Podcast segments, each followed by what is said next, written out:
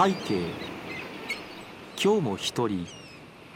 港の見えるこの小さなスタジオからあなたの顔を思い出しながらこの手紙を綴っています。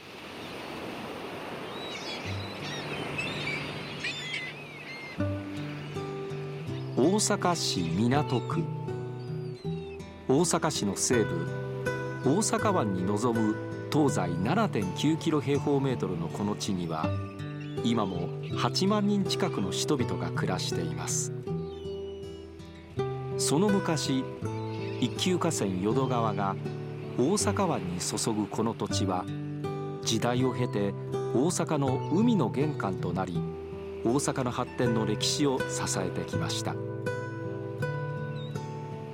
こちら大阪市港区弁天町。郵便番号552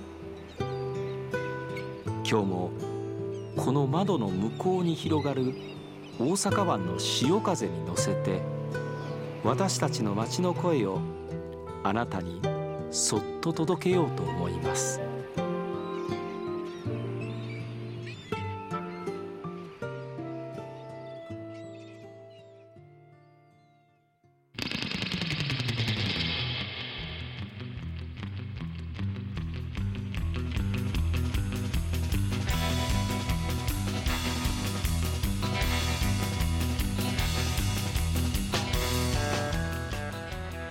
皆さんこんばんは。ラジオ大阪の原田俊治です。この番組こちら港区552ラジオ大阪は大阪市港区弁天一丁目という場所にあるんですがラジオ大阪の所在地いわば地元の町である大阪市港区だけに焦点を当てた番組。番組タイトルも552これは大阪市港区の郵便番号。実は2009年10月から半年間この番組放送しておりました。およそ13年ぶりの復活ということなんです。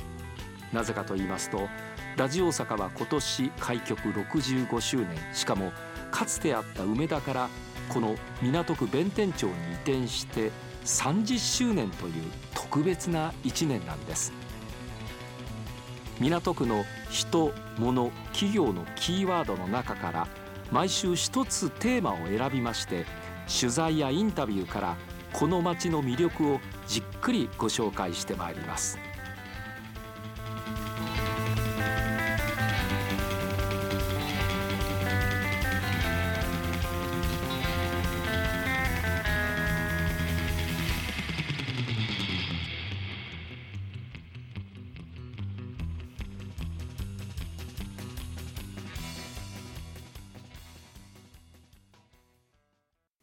今日はとある洋菓子店をご案内したいと思います。大阪メトロ中央線大阪港から海遊館方向に向かって歩いて5分。一本右に入った通りちょうど天保山公園に面したところにある小さなおしゃれなかわいいお店。お菓子工房ドルチェというお店があります。ここの須川さやかさんにお話を聞いてまいりました。お店にやってまいりました。目の前がですね天保山公園なんですよね。桜が非常にまだ綺麗な状況の中なんですけれどもいつ頃からこのお店あるんですか？1991年にオープンしました。もうこの地で30年やっていらっしゃると。はいそうです。ここのお店この土地この場所を選ばれたっていうのは何か理由あるんですか？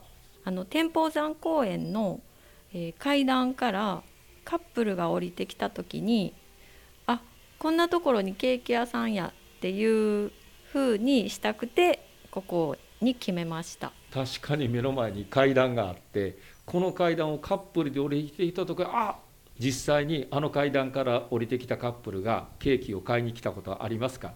あります。よかったって思います。なるほどね、はい。えーえー、さあ、えー、お店を始めるきっかけというのはどういうことからだったんでしょうか？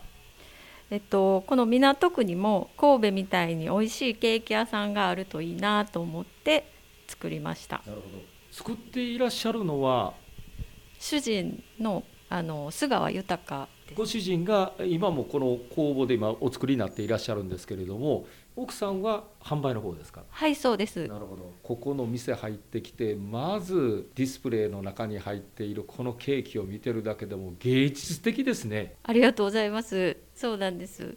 主人は絵が上手であのそういう構図とかそういうのもあのちゃんと考えて作っております。イ特徴と言いますとどういうところにあるんでしょうか？タリアン・フランセーズというコンセプトにフランスのマカロンですとかあとイタリアのメレンゲのお菓子とかをメインに並べておりますじゃあここ大阪市港区でフランスとイタリアがくっついたと考えたらいいわけですか？そうですね。はい。なるほど。一番よく売れている売れ筋のケーキあるいは洋菓子っていうのはどういうもんなんでしょうか？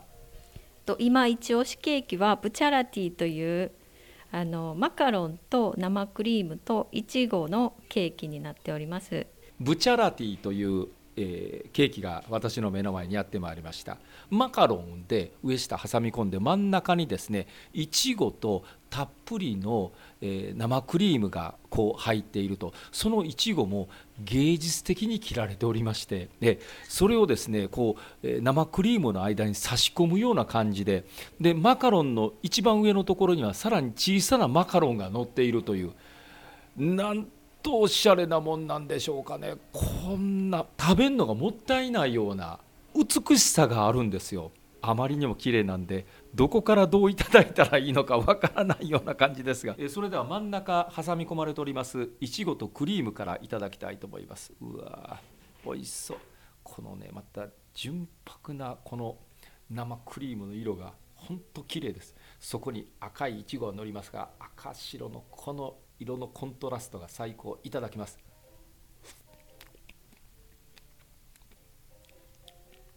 何これ？苦く見ますけど何これです？この生クリーム口の中に入れた途端にスッと溶けます。甘みだけがスッと残るんです。そこにいちごの酸味がスッと入り込んで口の中が幸せです。マカロンを取って、えーちょっとかじらせていただきます。いただきます。ちょっと下には生クリームがついてあそうか生クリームちょっといつけていただきましょうか。はい。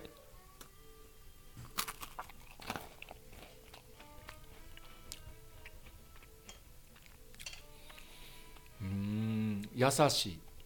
あの食感から全て優しくこれも溶けていくという感じですね。で程よいいい甘さなんですよ、ええ甘さがくどくなくというものがこれは生クリームにもマカロンにも共通しているところですね。いやこれほんま幸せやわ。ものすごい幸せな気分になります。うん美味しい。まあここのお店も30年になられるということですがえーやっぱりここまで来るまでいろんな苦労もご苦労もあったかなと思うんですがその辺はいかがでしょうか？苦労と言いますかいろいろありましたがやはり港区の優しいお客様に支えられてここまで来れました。あの今ご主人のお話されてましたが笑顔上手でそれからなかなかそこから出てくる創造性それからお菓子もいろんなことを研究していらっしゃるというようなこと。を、まあ、横で見ていらっしゃるわけですがどんなご主人ですか？あ優しいです。あそうそうそうそうなんですね。お菓子の話聞いたんですがまさか性格が返ってくるとは思いもしませんでした。いいんです。いいんですが、ええ、そのおお菓子作りとしてはおお菓子作りとしてはあのいかがでしょうか？お菓子作りに関してはとても厳しくて。だからお菓子の方では本当にこう突き詰めてお考えになる方なんですね。そうですね。はい、うん。お店で今、まあ、お作りになっていらっしゃいますがやっぱ朝早い仕事になるんですか？そうですね。朝6時ぐらいから仕込みを開始しましてでお客様にでいただく時間にはケーキを並べるようにしております。なるほど。何時から開店ですか？開店は10時からになっております。そこまでのために朝6時からもうケーキ作りを始められて何時頃までお店やっていらっしゃるんですか？6時に閉店しましてその後片付けやら明日の準備などをしております。なるほど。じゃあ一日このお店で長いことをご夫婦でいらっしゃる感じになるわけですね。あのコロナの時というのはやはりこの辺り観光地ですからお客さんの数もかなり減ったんじゃないかなと思ったんですがその辺はいかがでしたか？そうですね。最近ではあのインバウンドを含めた方ですとかもともと昔々に来られてたお客様がまた戻ってきてくださっております。須川さやかさんにお話をお伺いしてたんですがその横に工房がありましてその工房で旦那さんが一生懸命心を込めてお菓子作りをなさっていらっしゃいました。いや本当にねなんて言うんですか突き詰めていらっしゃるのでプロの味が味わえたという感じですよね。さあその須川さやかさんに今度は港区の良さについてお話をお伺いしました。まあ、30年こうしてお店やっていらっしゃるということで、まあ、当然港区の区民の方もね、えー、住民の方もこちらの方に、えー、買い求めに来られると思いますが港区でお商売やっていらっしゃって港区の良さっていうのはどこにあると思われます？人があの裏表なくて優しいところが魅力だと思っております。裏表がない。だからまああの本当に素直な方が非常に多いと。えお買い求めの方もそんな方が多いというわけですね。あのお商売やっていらっしゃってよかったなって思うことってどんなことでしょうか？それはやっぱりお客様があの喜んでくださる瞬間が一番嬉しいです。ここのお店はここで食べることはできるんですか？そうですね。少しあの席を設けておりますのであの2組ほどのお客様は入っていただくことができます。ここまで来ていかにケーキが美味しいかということをよく分かっていただいたと思いますのでえちょっとラジオを聴く皆さんに PR ありましたらお願いします。天保山公園の横でケーキ屋をやっておりますのでぜひ近くに来られた際は立ち寄りくださいませ。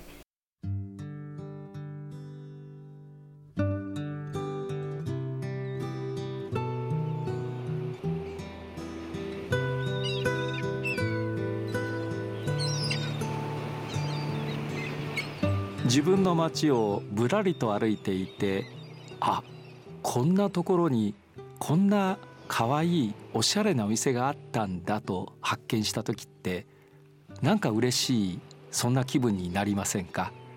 まさにこのドルチェはそんなお店でしたね。ぜひ皆さんも訪ねてあげていただけたらなと思っています。さてお送りしてまいりましたこの番組こちら港区552いかがでしたでしょうか？